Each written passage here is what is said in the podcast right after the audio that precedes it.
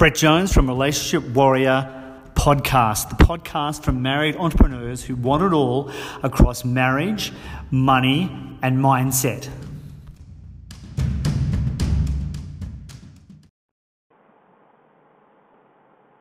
The greatest misunderstanding. So often in relationships, you know, I'm talking to couples each and every day, and it's so sad when I see they've got to a period in their relationship where they still love each other, but after anywhere from between 5 and 15 years together, they just aren't communicating anymore in a way that actually conveys love. They love each other, but they're actually not feeling it. So, why does that happen? Well, we go through seasons in a relationship. Like everything else in life has seasons to it, so does our relationship. And we start out and we've got what we call the honeymoon period, the romancing period. And in that period, it's all great. You know, we love each other, we do heaps of stuff for each other. He's chasing and pursuing her, and she feels very special.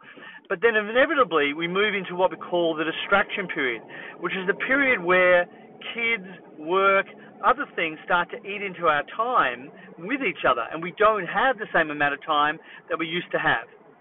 And invariably, that has an impact and it takes away the intimacy and the connection. So you have to expect that's going to happen.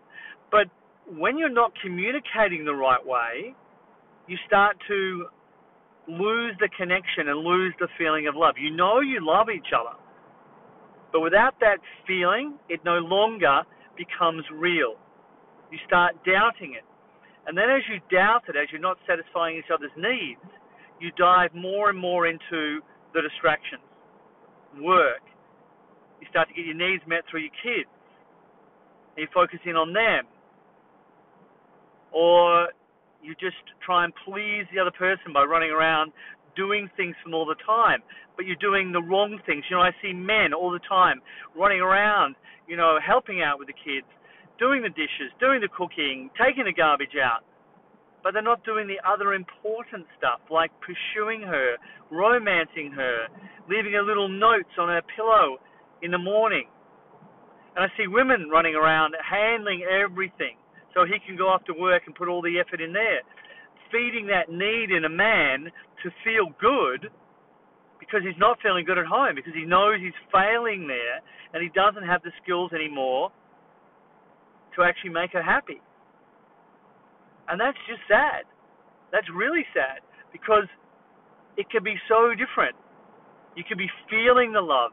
You could be knowing you've got the skills. You could be lighting her up even after 27 years, like Marie and I, of marriage. It still can be so. So, how do we change this paradigm around? Well, first of all, you've got to realize you need additional skills. You know, we, we think that the map as men that we have and as women is going to work right now, and it doesn't. The 60% divorce rate should prove that to us that the skills we've got, things we're doing, don't bring what we actually need in a relationship. Know, I was talking to this wonderful woman today, and her relationship's okay, but when we really got into it and she understood how it could be, because what she was doing is she was comparing it to the map that she's been given by her culture and by her parents. And to her, against that, it's like, yeah, you know, my marriage is not too bad. But when I painted for her how deep, intimate, and rich it could actually be, she started to see a good reason to want to do work on it. So most of the people that come to our courses and to our events, in fact, their relationships aren't broken aren't in crisis. They come because they want more. They come because they know they can have more with the right skills. So if you're resonating with that, if you know that you want more and can have more, then it's time to put in some work. You know, listening and getting information and knowledge is great, but it's nowhere near doing. Doing is where the game is at. Doing is where things start to shift. Doing is where your relationship transforms into something that is the most precious thing in your life. And that's where you need to begin from. I'm prepared to do the work. And it's like anything else in life. We'll go and work out in our body. We'll make sure our car is repaired, our house is repaired. We'll put into the kids. Why would a marriage or a relationship be any different to that? The truth is, of course, it's not.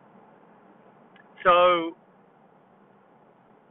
consider where you're at right now and what you actually want from your life and from your relationship. How much better can it be?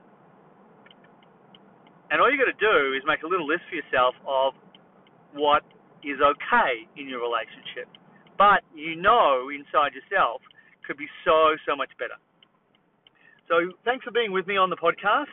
As always, you know, it's great to have you here. Thanks so much for listening. You know, we've now got hundreds of listeners um, every every single episode.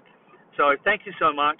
And if you're really resonating with this message, make sure you pass it on to a, another couple or a girlfriend or a guy that you know that really needs to hear this message as well. So thanks so much, and we'll see you in the next episode.